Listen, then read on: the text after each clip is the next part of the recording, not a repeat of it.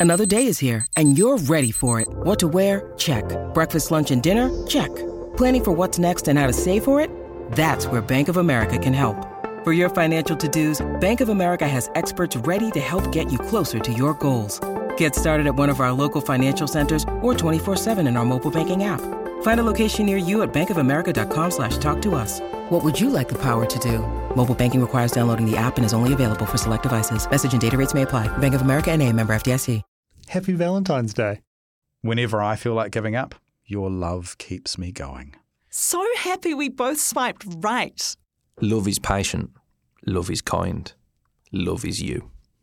You may hold my hand for a while, but you'll hold my heart forever. Like you and me, some things are just meant to be. Love, as true as the ocean is blue. Does the thought of public displays of affection leave you feeling misty eyed or just a bit sick? Yeah, Valentine's Day is looming along with all the heart shaped chocolate, expensive flowers, and social media PDAs that come with it. Tēnā welcome to Stuff Explained. I'm Jess McCarthy. When it comes to holidays, Valentine's Day is either one you love or loathe. But how did it cement its spot on our cultural calendar? Well, to help us find out, we've got friend of the pod and Valentine's Day expert Lorna Piatti-Farnell, who is professor at Auckland University of Technology, specialising in cultural history. Welcome back, Lorna. Now, most people have probably heard of Saint Valentine. So, is he the one to blame for all this love? Poor Saint Valentine's. He gets blamed for so much, right? And I'm sure he would find it quite amusing. Uh, but actually, the history of how the association came about, well, is not quite as straightforward as that. In fact, you know, the Catholic Church had quite a few, uh, you know, Valentines through its history that got celebrated. And the, the history itself is quite murky in deciding how that association even came about. Widely and wildly believed that, you know, the Valentine in question actually was a priest during the third century and how he got his fame is that it is alleged that during this time, the emperor, you know, Claudius II, actually banned his soldiers from marrying because he believed that, you know, unmarried soldiers actually fought better, you know, and became more committed, you know, to the effort. It is claimed that Valentine um, married them in secret. And for this, he became imprisoned and um, later executed, you know, for defying the emperor. Now, as you can see, like the, the connection to romance is very, very tenuous there, but it gets even a, bit murkier because it is also claimed, and bear in mind, I do use the, the, the word claimed here because we're not really sure, that during this time, he would send letters to his loved one from prison, allegedly signing them from your Valentine. Well, we do know, you know, that by the time the fifth century came about, Valentine actually became a very popular saint. And that the day that was chosen for his feast was the 14th of February. Now, it's also claimed that the reason why he was made a saint is because he was um, you know, a Christian, and therefore, by defying the emperor in such a way, he had been martyred and that's why it was given his sainthood. But as you can see, you know, like from Valentine possibly doing something in a prison, possibly writing a letter to his loved one, to his fame as this embodiment of love and having his own love holiday, you know, like th- there's quite a lot of water under the bridge. Now, that's the one that people might have heard about before, with the origin story that maybe people aren't so familiar with is this rather dodgy Roman festival, and I'm probably going to butcher the pronunciation, but Lupercalia? And that somehow entwined. No, in... that's absolutely right. Yes, go my lesson. Right.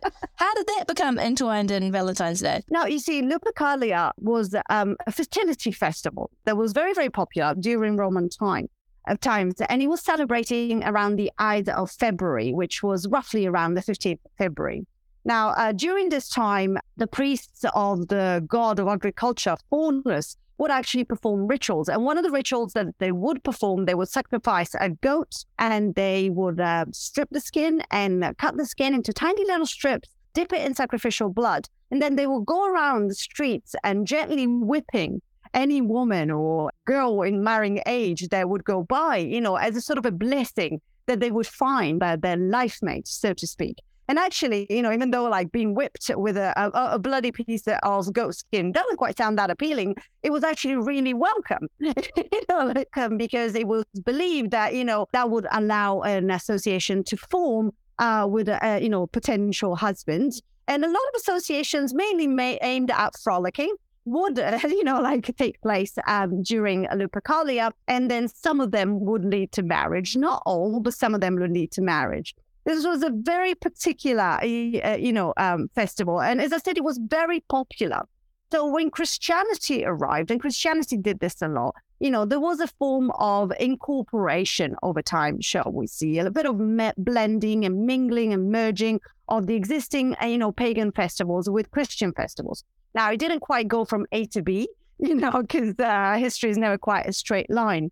Uh, but you know, like uh, it is believed, you know, in the fifth century, the Pope, you know, like uh, needed to sort of like really stamp down any last standing, you know, pagan beliefs. This was one way, you know, to continue that association with love and fertility by putting a Christian seal onto it. Gotcha. Okay. So, as you mentioned before, there seems like there's like a lot of water to come under the bridge between St. Valentine's execution and where we get to today.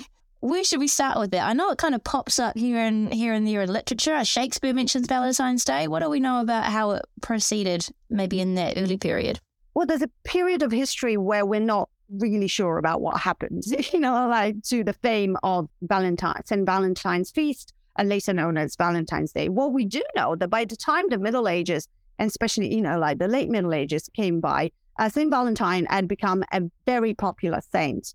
Uh, because of those long-standing association, even if we don't know exactly how they continue to be celebrated over time, even before Shakespeare, you know, Geoffrey Chaucer actually in the uh, 14th century made a mention of St. Valentine's Day being a day of love or for lovers in inverted commas, so definitely by the time Shakespeare's era arrived, and even before then in between, we actually have evidence of even Henry VIII sending Valentine's notes or having poets writing Valentine's notes on his behalf for his mistresses and his lovers.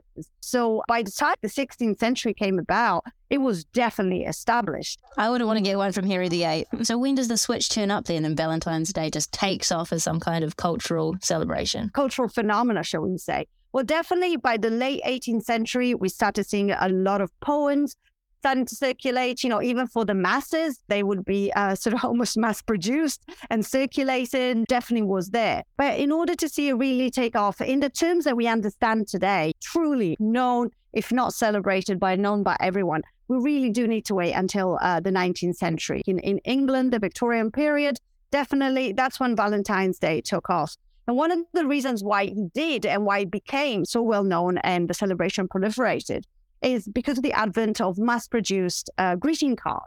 This was a time when instead of having to uh, handwrite notes, people could actually purchase them. They could start purchasing and could uh, post them for relatively cheap. So cards started to be produced not only for Valentine's Day, but also for other holidays, such as Christmas and Halloween, etc., etc. And so it was precisely at this time that people started to really exchange cards. That idea of I give you a card, you give me mine. This is an expression of our love.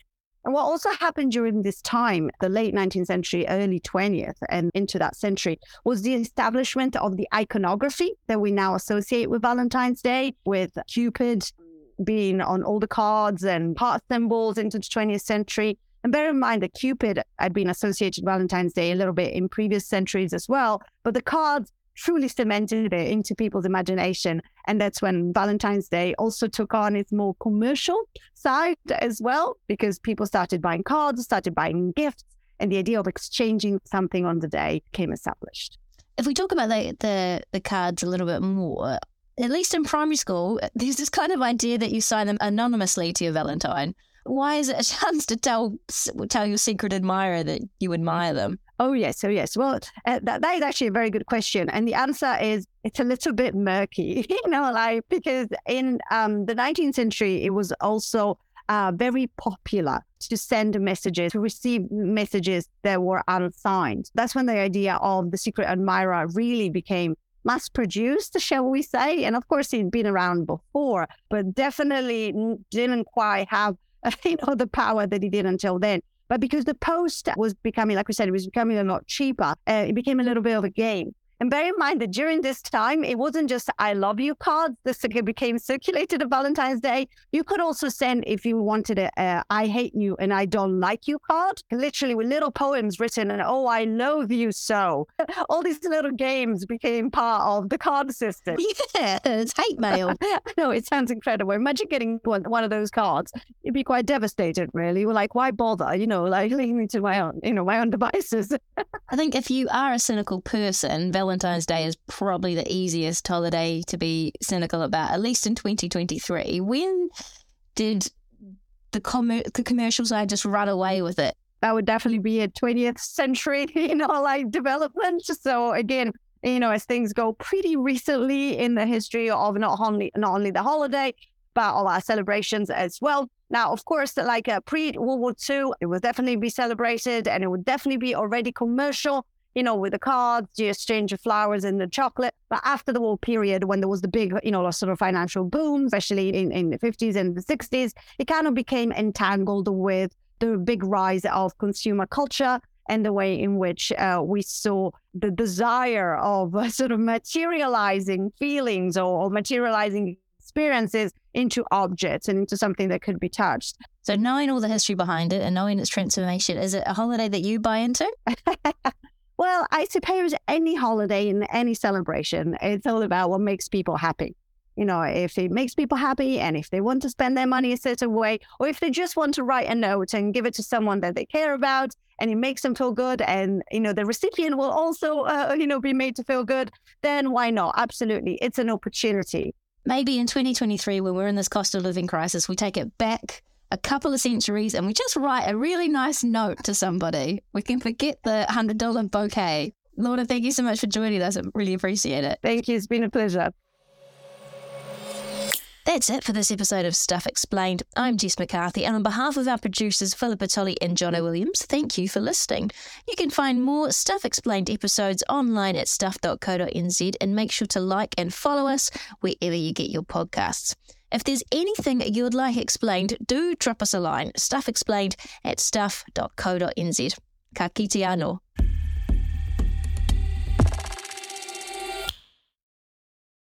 I think you're conflating a whole bunch of issues. Don't want to be held to account no, on I- what- rising child abuse numbers. You can manipulate crime statistics. I promised I wouldn't have a TED to you about gotcha journalism. Hang into the National Party's attack line there. that what Chris- it would be a resignation offence if I didn't deliver tax reduction. Yeah, yeah I'm not worried about it at all. Nothing That's iffy in there. That on. sits with you perfectly fine. That's what we're that's what we're focused on. Whatever happens in politics, the weird, the wonderful, the important, the thought provoking, we got you. Listen to Tova wherever you get your podcasts.